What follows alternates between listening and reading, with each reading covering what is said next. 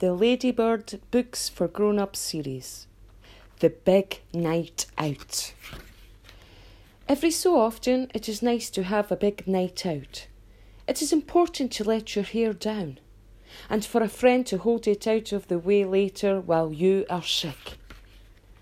Going out to the pub is more expensive than drinking at home.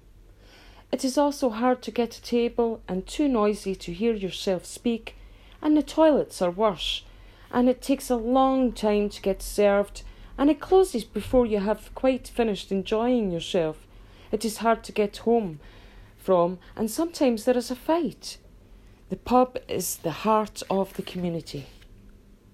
Mandy has been looking forward to her big night out all week. She dances and drinks and laughs and sings she feels herself for the first time in days.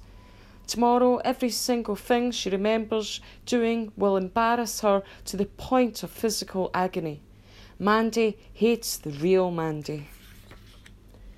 A big night out is a time to forget your worries. Enjoy being somewhere different. Do not think about problems at home or work. No, I'm pretty sure I turned the iron off, thinks Julie. In Britain, nobody minds if you drink too much, and nobody minds if you don't drink at all.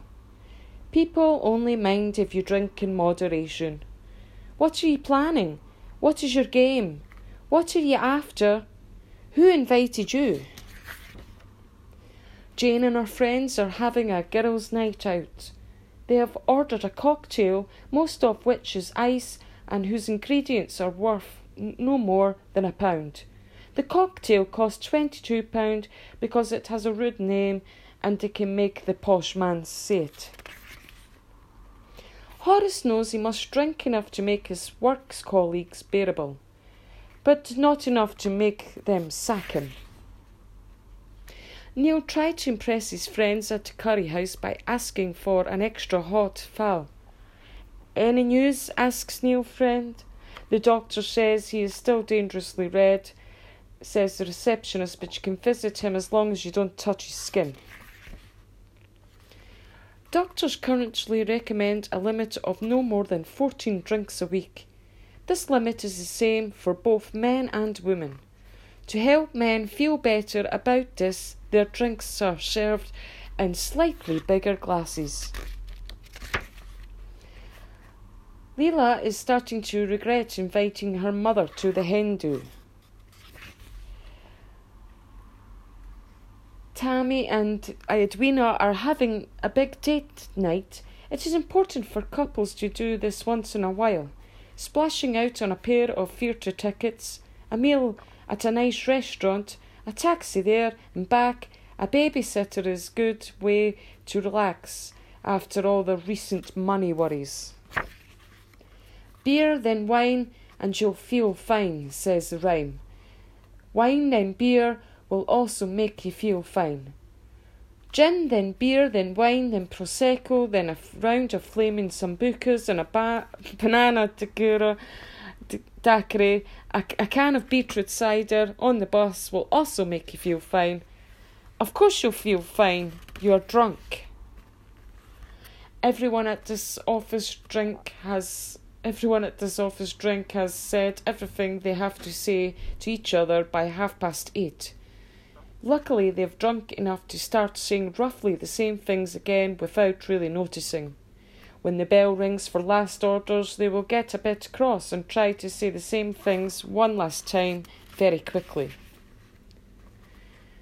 Perry has never liked a big night out. I'm always staying for one, he says. Nobody expects him to buy around. That would be not be fair. Perry's friends recently worked out that he has not paid for a drink since 1993. Tonight they will be presenting him with a bill for slightly under 25,000. Tyler is not having a good time at the nightclub. All the single women want to talk about their ex boyfriends, and the DJ will not stop playing the village people. Young man, there's no need to be down. Tyler wishes he stayed at Wetherspoons. And that was Risotto Wednesday, he says to himself sadly. Wetherspoons is a shithole. Dale wishes everyone from his team hadn't started drinking at lunchtime. It is good to know your limits on a big night out. Agree on a signal that a trusted friend can give you when they think that it's time to go home. Try not to argue with them when they tell you that you've had enough. Morgan and Leslie are having the time of their lives. Sure looks like they're having the time of their lives, doesn't it? The boy Nudkins are out on the town. They booked a private booth at a club called Eclipse that promised personal appearances by one of the stars of the real podiatrists of Welwyn Garden City and two for one on balls. They had quite a lot of cans on the train and got off at the wrong station. Now they are trying to remember which town they are meant to be out on. To help your body cope with the effects of a big night out, try to eat a proper meal beforehand. Green tea is good and water with lemon for the liver. Healthy fats are found in salmon and avocado. Turmeric, kale, broccoli, and beetroot can also balance the effects of drinking.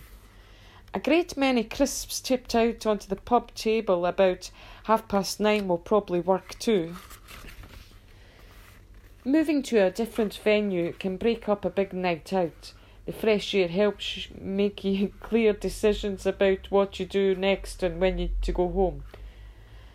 Tynwald has woken up on the battlements above the poster of Caernarfon Castle. Sorry about my mispronunciation. I think I can see my shoes, says Twynard, in the moat. He is glad he paced himself. This HR department is doing a pub crawl around Her- Herefordshire. Each round of drinks is poured directly into the back buckets. This way, Jeff, sipping away at his half tub of Tuborg like an anxious vicar, does not hold them up. Mike knew the lads at the stag would not approve of him sticking to lime and soda. Gobsy and Goman have had a big night out. Now they can't remember which one of them was supposed to be the designated driver. Lucky there was a bus shelter nearby. Gobsy smashes it with a bin and they both get a lift home. And that's that's the end. The end. And that is a series of books, adult books. There's there's lots, lots of books.